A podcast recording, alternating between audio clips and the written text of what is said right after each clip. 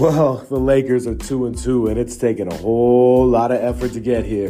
What's up, everybody? Welcome into a solo edition. You're here with Ethan on the Ethos Lakers stage. We are back at two and two, and the Lakers have had to work entirely too hard to get to a 500 record. Now, the schedule makers certainly have done them no favors early on in the campaign, opening up their season at Denver on ring night, playing a Phoenix Suns team that should have required a little more talent than what was necessary to get by them, and then a back to back versus a very good and talented Sacramento Kings team, followed by a young and hungry Orlando Magic team under the direction of Jamahl Mosley, who is doing a fantastic job with the Magic. But nonetheless, the Lakers have alternated losses with wins, starting 0 1, 1 1, 1 2, and now 2 and 2 as they foray into the rest of the season. And let's get right down into business because there have been things that we like to see, there have been things that we don't like to see. Some of these things have been all too familiar as in transition defense, Lakers not being able to stop anyone at the rim, opponents getting anything they want all too easily, as in what minutes restriction for LeBron James, right? That was the story of the entire first game. He only played 29 minutes. Well, since then, he's blown by 30 minutes with ease in every game, almost hitting 40 in that overtime game versus Sacramento, 35, 39, 33 in the win versus the Magic. LeBron's minutes will be monitored, but if you think they are going to sit him on the bench in favor of winning games, let the first four contests show you that is simply not going to happen. Too much of the same situation. Where is Max Christie? Max Christie, how much does Cam Reddish have to suck at basketball for Max Christie to get on the court? Cam Reddish, playing time, 14 minutes in the game versus Orlando uh, with a minus three rating, zero points, and some very questionable decisions. All of this ultimately to say the Lakers are still going to go as far as LeBron James and Anthony Davis carry them. Now, there has been so much talk. We're going to get right into the player dissection. We're going to start with the starting lineup here. So much talk from Austin Reaves, so much talk about Austin Reaves, the summer of Austin, the contract, the Team USA. Well, my man, Austin, it has not been a pretty start for you right? We're talking about a guy who the Lakers were looking at basically marketing with LeBron James and Anthony Davis. You look at the opening night graphic, and it's Austin Reaves comprising the big three. Well, the only thing big about Austin Reaves has been his shot total and not the ones that are going through the basket. Mr. Reaves so far is shooting a glorious 25% from the three point line, right? That's what happens when you shoot one of two, one of two, one of eight, and one of four. That is not going to work for me. Four for 16 to start the year. You think that's bad? Four of 11, four of seven, one of 12, five of 12 overall from the field for Mr. Reaves in the first four contests every single game. Austin Reaves has been a double digit minus in the plus minus. Let me say that again. Every game to date, Austin Reaves has been a minus in the plus minus category. Minus 14 in a loss, minus 11 in a win, minus 12 in a loss, minus 14 in a three point win against the Orlando Magic. Reaves' minutes are more or less staying around the same number right now, right around that 30 minute mark, 29, 30 minutes. But if Austin looks tired, it looks like Team USA took his legs out from under him right now. And if this continues, the Lakers are going to have to figure something out and figure it out quickly because they need Austin Reaves to be a big part of this team if they are going to reach the ultimate potential in terms of where they think they are going to go. D'Angelo Russell D'Angelo Russell has been Dr. Jekyll and Mr. Hyde, as we've come to expect from him throughout his career, but the last two games have shown an immense amount of progress, in particular, the game versus Orlando. I mean, when D'Angelo is hot, he is hot. In the first couple of games, Russell, we saw a little bit too much of what we've seen in the past from him floating around on the perimeter, not being as decisive as we want.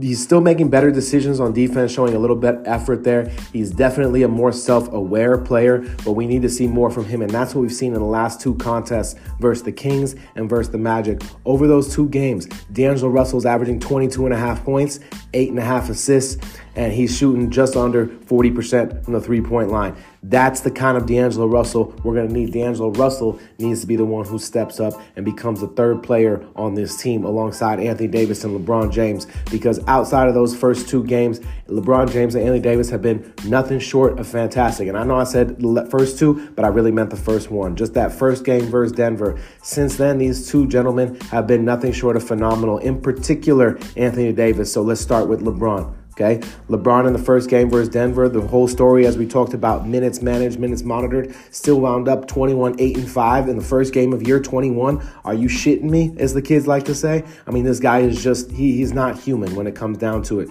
Game two, LeBron knew the Lakers needed a win against the Suns team that was missing their two, two of their best players, had Kevin Durant and a bunch of scrubs. What's he do? 21 8 and 9 with a plus 22 in his 35 minutes. Think about that. Lakers won the game by five points. He was plus 22 in his 35 minutes. That means the 13 minutes he was off the court, the Lakers were a minus 17. That's how much LeBron still matters. Next two games since then, LeBron has been a man on a mission. The, the only downside of the Sacramento game is the eight turnovers. Not all eight his fault, but we don't like to see that eight turnover number. But 27, 15, and 8. I mean, he and AD were the first pair of Lakers to grab 15 plus rebounds in the same game since Shaq and Kobe. You're talking about stuff that just hasn't been done in two decades plus. And then the win versus the Magic, a little bit more of a pedestrian line by LeBron standards, 19, 3, and 4. But still, this is a guy in his 21st year. He's not supposed to do things like this. But what it really is about for me in the starting lineup, and this is where the Lakers absolutely need this man to play if they're going to reach their highest ceiling, it's Anthony Davis. Anthony Davis has been a man on a mission to start this basketball season. He heard everybody talking about how he didn't score in the second half against Nikola Jokic and the Denver Nuggets. And he said, "Oh, y'all, y'all like when I score the basketball? Y'all like when I dominate the game? Okay, let, let me show you how it's done then."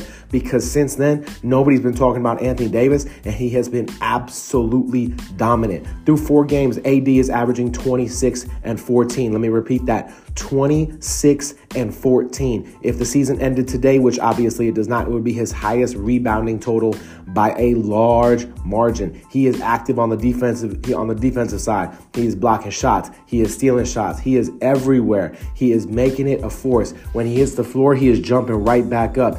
You could tell Anthony Davis is in a slightly different mindset to start this year, and this is the mindset the Lakers are going to need if they're going to continue answering these big questions that have suddenly appeared in front of them just four games into the season.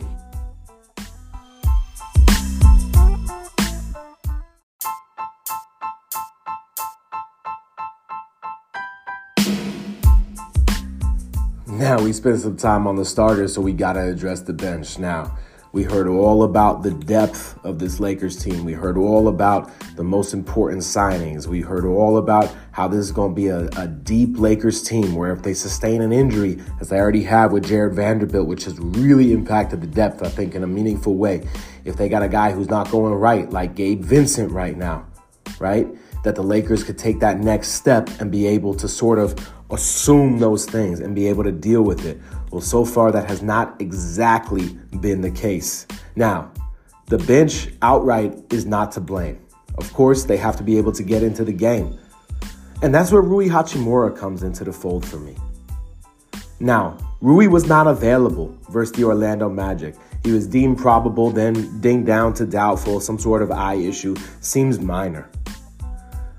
So we don't have any data from that game because he was not available. But if I were to tell you that Rui Hachimura has not eclipsed 17 and a half minutes in any of the first three games against Phoenix, or uh, for the Lakers, excuse me. That's what happens when you talk and read at the same time. Wouldn't you be surprised? This is a guy who the Lakers don't even get into the Western Conference Finals without last year. This is a guy who Lakers don't even make their playoff push without Rui Hachimura last year. And while, while all the sex and sizzle and all that stuff was given to the Malik Beasley, the D'Angelo Russell, the Jarred Vanderbilt trade because that's what got Russell Westbrook out of town, it really began with Rui in a very meaningful way. This is a man that they paid, the Lakers being they, paid $17 million a year. And this guy who's going to play 15 minutes a game. Darvin Ham, what are you doing? What are you doing with Rui Hachimura? What are you doing?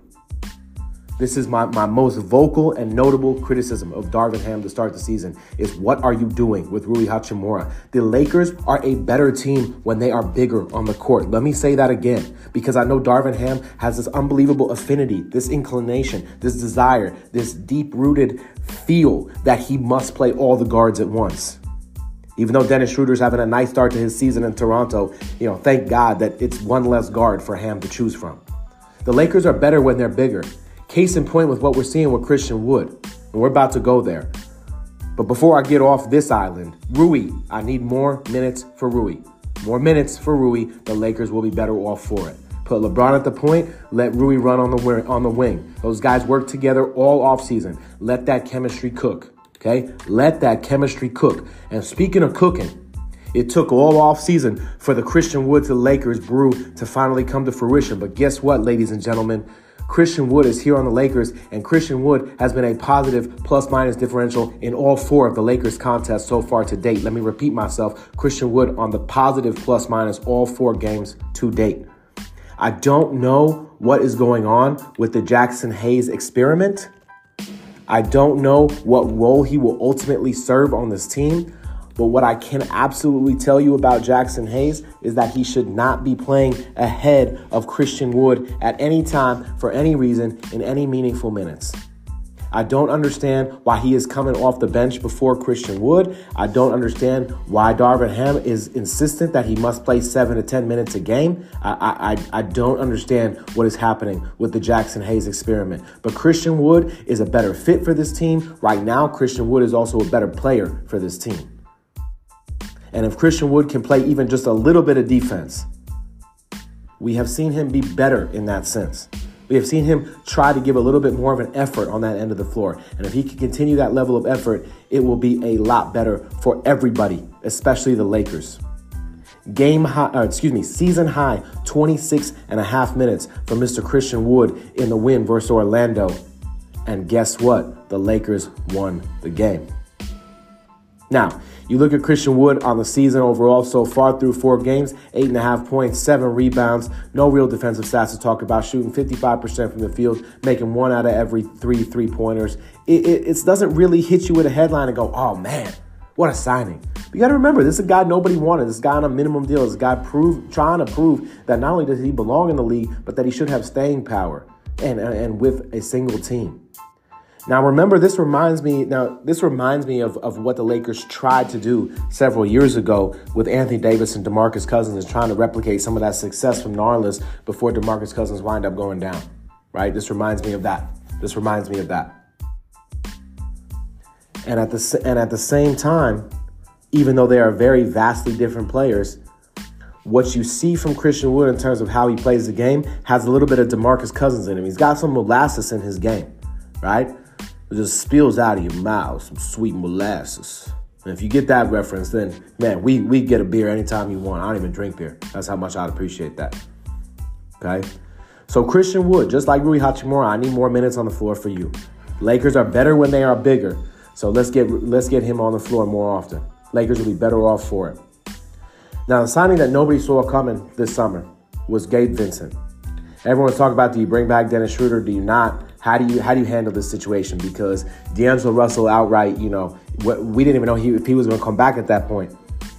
But D'Angelo Russell, it was going to be, it's always going to be 50 50 in terms of whether he was going to come back. And then on top of it, you always said, all right, we need, we need something else. We need a little bit of an insurance policy. And then Gabe Vincent signs out of nowhere. And you go, okay, Heat culture coming to LA. A little bit of a reunion for Mr. Gabe Vincent as well from Modesto. Goes to, went to UC Santa Barbara for college. Now, even though the, the, the efficiency from the field has not been there, in particular for the three point line. I mean, Vincent finally made his first three for the Lakers in this win versus Orlando last night, right?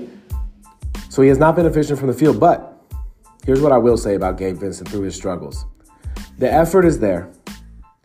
He picks up guys full, full court. He, he always brings a steadiness about him if he's missed five shots in a row, he doesn't start letting let it, you know, consume who he is as a, as a whole human being, right? And the other nice thing about Vincent, despite I mean, he despite his struggles, is again like Christian Wood, he's been a positive plus minus in in three of four games. Not versus Denver in the in the opener, but since then. Now the minutes. This is the most interesting thing for me. Minutes have been a little higher than I would have expected them to be at this point right? You open the season with 22 and a half, then all the way up to 35, then all the way up to 31 and a half, then 24 and a half versus Orlando. I wonder about if that's more of the sweet spot for him. About 22 to 28 minutes, somewhere in that range. Keep him on this side of 30, not on the other side of it, especially as D'Angelo Russell continues to play better. I, am not a fan of D'Angelo Russell and Gabe Vincent sharing a backcourt together, especially if it means Austin Reaves or Cam Reddish or somebody like that is out there with him in terms of the size. Not that Austin Reaves and Cam Reddish are the same player, the same talent, okay? Don't get it twisted. It's just too small for me. It's too small. Vincent, I mean, he's he's 6'1, 6'2, couple bills, right? But it's just it's too small for me. It doesn't do enough for me, and the de- defensively it impacts it just impacts the team in a way where I don't think they need to have it that they don't, don't need to have it be constructed that way. You shave instead of giving, you know, 30, 35 minutes to Vincent, give him 25 minutes, push some of that time Rui's way, push some of that Jaxson Hayes time over to, to Christian Wood. Man, getting Jarred Vanderbilt back will be very interesting to see how that impacts, especially if Austin Reaves continues to not really be the player that the Lakers need him to be. But I think he'll get it figured out. But Gabe Vincent is still finding his footing, and in the age of immediate reaction, instant gratification, everybody wants all the things to happen right away. I think part of it is that, you know, if the Lakers had had a slow preseason, had they come out and really, you know, kind of struggled to build that chemistry and kind of figure each other out, it would be harder to justify, or excuse me, it would be easier to justify this start. But because they would look so gelled in the preseason, everybody was sort of playing well, and D'Angelo Russell was really hitting it, and everybody was kind of clicking on all cylinders, it looked like. I think the expectations were just a, a little higher than what they should have been for the first handful of games of the season. Remember, it's just the first four or five games this week of the season. Everybody's got to just take a kumbaya breath and take a deep one, and we gonna be all right here. We gonna be all right. All right.